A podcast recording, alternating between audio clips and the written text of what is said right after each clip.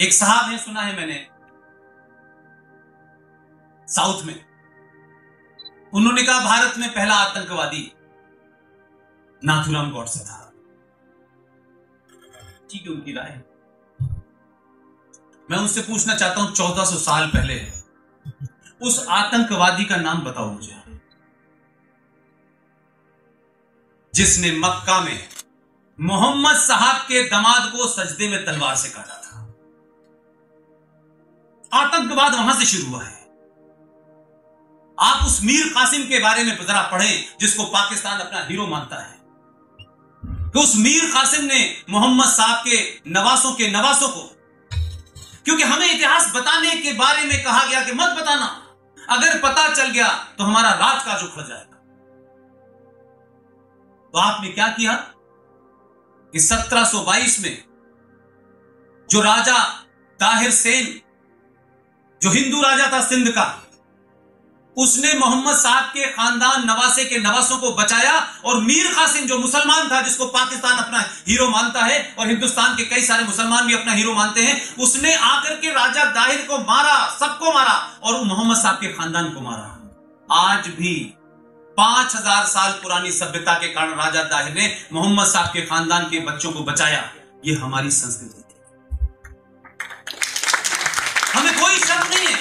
राजा दाहिर को वोट नहीं चाहिए थे, सेकुलरिज्म का खेल नहीं था। यह हमारे मूल में, मट्टी में है, हमारे खून में है, हमारी नसों में है। लिहाजा उन्नीस के अंदर आपने जो सेकुलरिज्म डाला, उस सेकुलरिज्म से भारत में सेकुलरिज्म नहीं बचा हुआ। सेकुलरिज्म इस देश की मेजोरिटी की नस नस में है, इसलिए सेकुलरिज्म ज़िंदा है। हेलो दोस्तों, नेताजी सुभाष चंद्र बोस जी अक्सर कहते थे कि अंग्रेज़ों का भारत पर बहुसंख्यकों पर रूल करने का सबसे अच्छा फार्मूला है, फूट डालो और राज करो। सनातनियों के खिलाफ सदियों सदियों से फार्मूला काफ़ी कारगर रहा है क्योंकि समय के साथ जातिगत कारणों और वर्ण व्यवस्था के कारण तमाम सारी ऐसी चीज़ें समाज में पैदा हो गई थी, जिनको जायज़ तो नहीं कहा जा सकता है। लेकिन हम सनातनियों को एक बहुत बड़ा गर्व भी है कि इन लोगों ने, जिनको सनातन समाज के आखिरी सिरे पर रखा गया था, उन लोगों ने कभी भी बहुत सारे जुल्म सहकर भी अपना धर्म, सनातन धर्म नहीं छोड़ा। जैसी कि जानकारी आपको मीडिया से और तमाम अन्य संचार साधनों से मिलती रहती है कि पाकिस्तान में अब सिर्फ़ दो फ़ीसदी हिंदू बचे हैं। आप जानते हैं ये लोग कौन है? ये लोग वही हैं जिनसे सबसे घृणित माने जाने वाले कार्य कराए जाते हैं। इसी तरह का कारनामा आज़ाद कश्मीर में भी, यानी कि आज़ादी के बाद भारत के कश्मीर में भी अंजाम दिया गया था।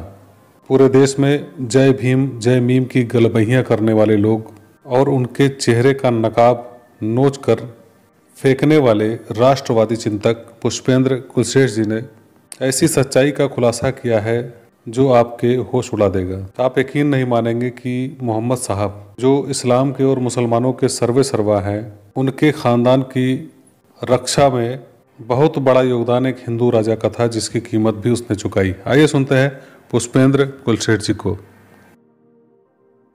1957 में बख्शी गुलाम मोहम्मद साहब जम्मू कश्मीर के मुख्यमंत्री थे। ये मैं आज की जनरेशन से इसलिए कह रहा हूँ कि आपके पास लोग बहुत आते हैं। बड़ी लॉजिकल बात करते हैं। मैं आपको लॉजिकली एकेडमिकली फैक्चुअली करेक्ट करना चाहता हूँ। रेफरेंस के लिए आपसे कह रहा हूँ कि आपको जो किताब पढ़नी हो, जो कुछ मैं बोल रहा हूँ, उसकी सारी किताबों के नाम बताऊँगा और एक भी किताब आरएसएस और बीजेपी और विश्व हिंदू परिषद ने नहीं सब बड़े बड़े लोगों ने लिखी है जो सत्ता के उस वक्त बहुत नज़दीक थे। उन्होंने किताबों में जो लिखा है, वही कोट कर रहा 1957 में जम्मू कश्मीर राज्य के अंदर स्वीपर्स ने हड़ताल कर शेख साहब के सामने संकट हो गया। शेख साहब सिर्फ़ करते हैं, बाकी तो कुछ करते नहीं।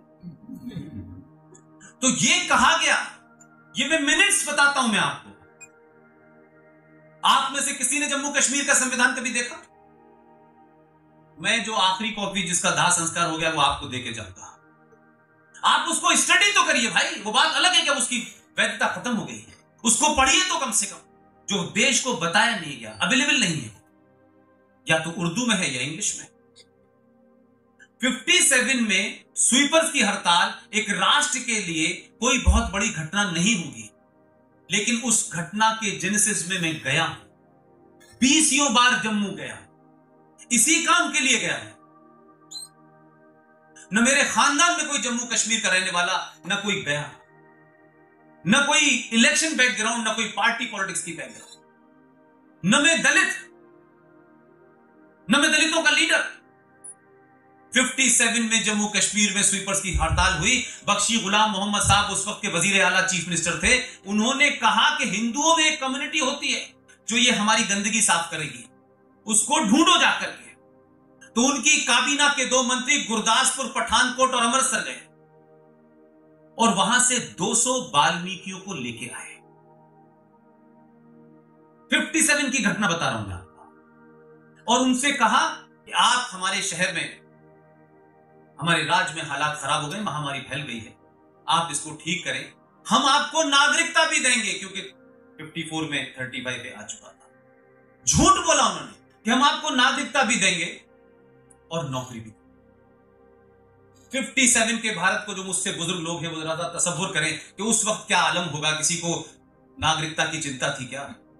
या किसी को इस बात की चिंता थी क्या? जिसको जहाँ मिल गया, वो नौकरी करके अपनी रोजी रोटी में लग गया। बख्शी गुलाम मोहम्मद साहब,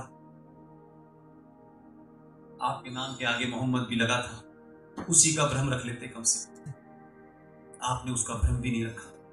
वो जो लोग बिल्कुल भी अनपढ़ थे, जिनका कहीं कोई लेना देना नहीं था। आपने उनसे वादा तो किया, लेकिन संविधान में प्रोविज़न नहीं किया। और जो प्रोविज़न किया, वो पूरे देश को बताना चाहता हूँ, जो मेरे लिए सबसे गहरी चोट है। आज दलित पॉलिटिक्स बहुत होती है। जय भीम और जय नीम का बड़ा नारा लगता है। जो महान विजनरी थे एक, जो पाकिस्तान के कायद बने फादर ऑफ़ नेशन बने उनको भी दलितों की बहुत चिंता थी। वो भी बंगाल से एक शख्स को अपने साथ लेके गए पाकिस्तान। और कहा कि आप हमारे साथ चलिए। आपके साथ भी इन अपर कास्ट ने बड़ा अत्याचार किया है और हमारे साथ भी किया है। लिहाजा हम दोनों का दुख बराबर है। वाह क्या जुमला था ले गए उनको। वो अंबेडकर ने बहुत समझाया कि ये गलती कर रहे हो। नहीं, तुम गलत कर रहे हो बच्चा लेकिन कुछ लोगों को जैसे आजकल दौरा पड़ता है, वैसे उनको भी पड़ता वो चले गए बंगाल से मुस्लिम लीग का एक शख्स। पाकिस्तान गया, पाकिस्तान का पहला लॉ मिनिस्टर बना, संविधान लिखा उसने। लेकिन इस बीच में अल्लाह ने जिना साहब को अपने पास बुला लिया। तो लियाकत अली खान, जहाँ मैं पैदा हुआ हूँ, वहाँ से गए थे पाकिस्तान के पहले प्राइम मिनिस्टर बने। उस वक्त 12 परसेंट दलित पाकिस्तान में थे। यह घटना मैं इसलिए सुना रहा हूँ कि आज की युवा पीढ़ी रोज सुनती होगी, कभी खबरों पे, कभी अखबार में, कि पाकिस्तान में दलितों के साथ अत्याचार। कुछ कुछ सुनते हैं आप लोग? इस किस्म की खबरें आती हैं। किडनैप कर लिया, कन्वर्जन कर लिया। ये उस वक्त हो रहा था। उस लॉ मिनिस्टर ने कहा, इतनी खबरें आती हैं, इतना बुरा हाल है, मुझे बहुत अफसोस है। तो लियाकत अली खान ने उनसे क्या कहा? उन्होंने कहा कि आपको जिना साहब लाए थे जिना साहब चले गए, अब आप भी चले जाए। वो शख्स भारत आया, अपना रेजिग्नेशन लिखा, और उसने जो व्यथा उसमें मौजूद थी है, वो हमने अपलोड कर दिया है। आप सब लोग यूट्यूब पे देख सकते हैं। जोगिंदर नाथ मंडल उस आदमी का नाम था। वो दलित लीडर था। इस हिंदुस्तान के किस गली और कोने में उसकी बेचारे की मौत हो गई? न तो जय भीम वालों ने पूछा, न जय भीम वालों ने पूछा उसे। उन लोगों ने क्या किया? वो षड्यंत्र उस वक्त का उसी की देखा देखी 1957 में जो 200 वाल्मीकि परिवार लाए गए गिनती में आए थे, बख्शी गुलाम साहब चले गए। ये सिलसिला चलता रहा। बताया नहीं गया, जो अभी साहब सवाल पूछना चाहते थे, मैं उनसे कुछ पूछना चाहता था, वो चले गए बेचारे। 57 के बाद दिसंबर में जम्मू कश्मीर के संविधान ने एक एग्जीक्यूटिव ऑर्डर पास किया था। मैं सबकी तवज्जो चाहता हूँ, खासतौर से ये जो यंग जनरेशन बैठी है। 1957 में जो संविधान जनवरी में लागू हुआ, दिसंबर में उसके अंदर एक प्रोविज़न एग्जीक्यूटिव ऑर्डर पास किया। और वो एग्जीक्यूटिव ऑर्डर क्या था? पहली बात तो क्या एक एग्जीक्यूटिव ऑर्डर की इतनी जल्दी थी? और क्या महत्वपूर्ण और क्या इमरजेंसी थी? लेकिन आप जब एग्जीक्यूटिव ऑर्डर को सुनेंगे तो आपको भी शर्म आए उस एग्जीक्यूटिव ऑर्डर में यह कहा गया कि ये जो वाल्मीकि आए हैं, ये यहाँ रह सकते हैं, ये पढ़ सकते हैं। इनको नागरिकता नहीं दे पाएँगे हम क्योंकि उन्नीस सौ चौवन में हम जिस मकसद से लाए थे तो उन दलितों ने आज तक नहीं पूछा कि कश्मीर के अंदर पीआरसी की ज़रूरत होती है परमानेंट रेजिडेंट सर्टिफिकेट वह नौकरी करने के आज उन वाल्मीकि जो 200 आए थे, वो ढाई लाख हैं। उनके घर की बच्चियाँ राष्ट्रीय चैंपियन है स्पोर्ट्स में। एमबीबीएस कर लिया इंजीनियरिंग कर लिया एमबीए कर लिया। लेकिन एग्जीक्यूटिव ऑर्डर ने क्या कहा? कि आप पढ़ें, लिखें। लेकिन जम्मू कश्मीर राज, आप जब भी नौकरी मांगेंगे तो जम्मू कश्मीर राज्य में सिर्फ़ आपको भंगी की नौकरी ये जम्मू कश्मीर के संविधान में एग्जीक्यूटिव ऑर्डर पास करके लोग चले गए, जिनको परेशानी हो रही थी, वो सुनना नहीं चाहते। इस प्रदेश में किसी की आत्मा जागी? किसी दलित लीडर ने यह बात बताई आपको कि नहीं बताई? उन दलितों का क्या कसूर था? क्योंकि आप उनको कन्वर्ट करना चाहते थे। उन्होंने कन्वर्ट होने से मना कर इसलिए मैं आपको यह बात कह रहा हूँ कि आज जो बराबरी बराबरी बराबरी की बात कर रहे हैं, आप तो उस अल्लाह के बनाए निज़ाम, जिसे आप निज़ाम मुस्तफ़ा कहते हैं, आप तो उसके प्रति भी ईमानदार नहीं थे। क्योंकि आप कहते हैं कि आपकी किताब यह कहती है कि एक ही सफ में अहमद और अयास, अमीर और गरीब एक साथ खड़े होकर नमाज़ पढ़ते हैं। मस्जिद में ना कोई छोटा होता है, ना बड़ा होता है। अल्लाह के दरबार में सब बराबर होते हैं। तो जो अल्लाह का कानून लागू करना चाहते थे, उन्होंने अल्लाह की बनाई मखलूक, अल्लाह की बनाई क्रिएशन जिसे ह्यूमन बींग कहते हैं, उसके साथ कितना बड़ा अन्याय सत्तावन से लेके 2019 तक। आप सोचिए, आज इंग्लिश टॉयलेट आया है। जरा थोड़ी देर के लिए अपने आप को उनके बीच में रख के देखिए। मैं तो देख रहा हूँ पिछले पंद्रह साल से। और सोचिए कि उसके बावजूद भी लोग इंटरनेट की चिंता कर रहे हैं। मैं उन्हीं लोगों के सामने कहना चाहूँगा मायावती दलितों की राजनीति करती हैं, अंबेडकर करते हैं। सबको करें। लेकिन इतने दबाव के बावजूद भी कि उनके पास ऑप्शन था। आज तो लोग एक थोड़े से फ़ायदे के लिए जॉन दयाल हो जाते हैं। थोड़े से फ़ायदे के लिए राजीव जॉन हो जाते हैं। थोड़े से फ़ायदे के लिए। उनके पास ऑप्शन था कि जब इंग्लिश टॉयलेट नहीं था तो शेख साहब की गंदगी को सर पे डलिया में रख के कच्ची डलिया में रख, जिससे वो गंदगी उनके चेहरों से लेके नीचे बहती थी, उन्होंने वो मंजूर किया, लेकिन घर नहीं बदला।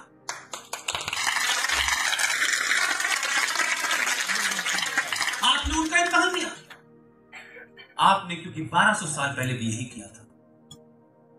बारहवीं सदी में भी आपने यही किया था। ये बात आपको इस युवा को पता ना चले।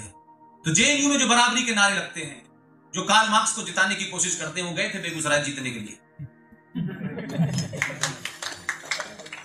जो कहते हैं कि एक साहब है, सुना है मैंने, साउथ में। उन्होंने कहा, भारत में पहला आतंकवादी नाथुराम गौड से था। ठीक है, उनकी राय मैं उनसे पूछना चाहता हूँ 1400 साल पहले, उस आतंकवादी का नाम बताओ मुझे। जिसने मक्का में मोहम्मद साहब के दमाद को सजदे में तलवार से काटा था। आतंकवाद वहाँ से शुरू हुआ है। आप उस मीर कासिम के बारे में जरा पढ़ें, जिसको पाकिस्तान अपना हीरो मानता है। कि उस मीर कासिम ने मोहम्मद साहब के नवासों के नवासों को, क्योंकि हमें इतिहास बताने के बारे में कहा गया कि मत बताना। अगर पता चल गया तो हमारा राज काज उखड़ जाएगा। तो आपने क्या किया? कि 1722 में जो राजा ताहिर सेन, जो हिंदू राजा था सिंध का, उसने मोहम्मद साहब के खानदान नवासे के नवासों को बचाया और मीर कासिम जो मुसलमान था, जिसको पाकिस्तान अपना हीरो मानता है और हिंदुस्तान के कई सारे मुसलमान भी अपना हीरो मानते हैं, उसने आकर के राजा दाहिर को मारा, सबको मारा और मोहम्मद साहब के खानदान को मारा। आज भी पाँच हज़ार साल पुरानी सभ्यता के कारण राजा दाहिर ने मोहम्मद साहब के खानदान के बच्चों को बचाया। ये हमारी संस्कृति थी। हमें कोई शक नहीं है। राजा दाहिर को वोट नहीं चाहिए थे, सेकुलरिज्म का खेल नहीं था। ये हमारे मूल में, मट्टी में है, हमारे खून में है, हमारी नसों में है। लिहाजा उन्नीस सौ छिहत्तर के अंदर आपने जो सेकुलरिज्म डाला, उस सेकुलरिज्म से भारत में सेकुलरिज्म नहीं बचा हुआ। सेकुलरिज्म इस देश की मेजोरिटी की नस नस में है, इसलिए सेकुलरिज्म ज़िंदा है। दरअसल दोस्तों, हमारी सनातन संस्कृति ही ऐसी है कि अगर कोई संकट में है, विपदा में है तो हम उसकी मदद करने में, शरण देने में चूकते नहीं हैं। लेकिन एक मज़हब विशेष के लोग जैसे ही मौका पाते हैं या किसी तरीके की कमज़ोरी पाते हैं, तुरंत अपने शरणदाता पर ही वार कर देते हैं। इस काम में भी वो चूकते नहीं हैं। ये मूल्यों का अंतर है। आपने सुना कि किस तरीके से राजा दाहिर सेन ने मोहम्मद साहब के खानदान की रक्षा की उनके परिवार के सदस्यों की रक्षा की, लेकिन इसका खामियाजा उन्हें अपना साम्राज्य खोकर चुकाना पड़ा। अब आप सोचिए कि जो बर्बर लोग अपने पैगंबर के वंशजों के रक्त के प्यासे थे, वे किसी और के क्या हो सकते हैं? दरअसल जो पाकिस्तान टाइप की मानसिकता है, वे उसी टाइप के लोग हैं जो, जिनका वास्तविक इस्लाम से कोई वास्ता ही नहीं है, न उनके अंदर इस प्रकार की भावना है कि किसी अन्य अच्छे धर्म के मूल्यों को अपना सकें। दरअसल मज़हब विशेष के नाम पर कुछ लोगों ने सिर्फ़ एक ऐसा आवरण ओढ़ रखा है जिसकी आड़ में वे तमाम सारे ऐसे कार्य कर सकते हैं जो दुनिया की तमाम सारी संस्कृतियाँ, धर्म और मूल्य कभी अलाउ नहीं करते या अनुमति नहीं देते। आपने सुना कि किस तरीके के अमानवीय कार्यों में इन्होंने कश्मीर के अंदर ले जाकर हिंदू भाइयों को लगाया और उनको कोई भी समानता का अवसर नहीं दिया, न ही उनको मूल अधिकार दिए। जबकि यही कश्मीर के युवक जब जेएनयू में दिल्ली में आते हैं तो बड़ी बड़ी समानता की, संविधान की और संवैधानिक अधिकारों की बातें करने लगते हैं और कश्मीर पहुँचते ही ये भूल जाते हैं। ये लोग दिल्ली से लेकर के पूरे देश में जय भीम और जय मीम की बातें करते हैं, जबकि इनकी वास्तविक चेहरा कश्मीर से लेकर के पाकिस्तान तक दलितों पर हो रहे भीषण जुल्म की घटनाएँ उजागर करती रही है। दोस्तों, जो बात नेताजी सुभाष चंद्र बोस ने कही थी, वही बात अब इन, इस मज़हब विशेष के राष्ट्रद्रोही लोगों ने अपना रखी है। वे हमारे समाज में फूट डालना चाहते हैं, एन के प्रकार बांट करके, डिवाइड रख करके अपनी सत्ता बनाना चाहते हैं और अपने संप्रदाय विशेष का प्रसार करते रहना चाहते हैं।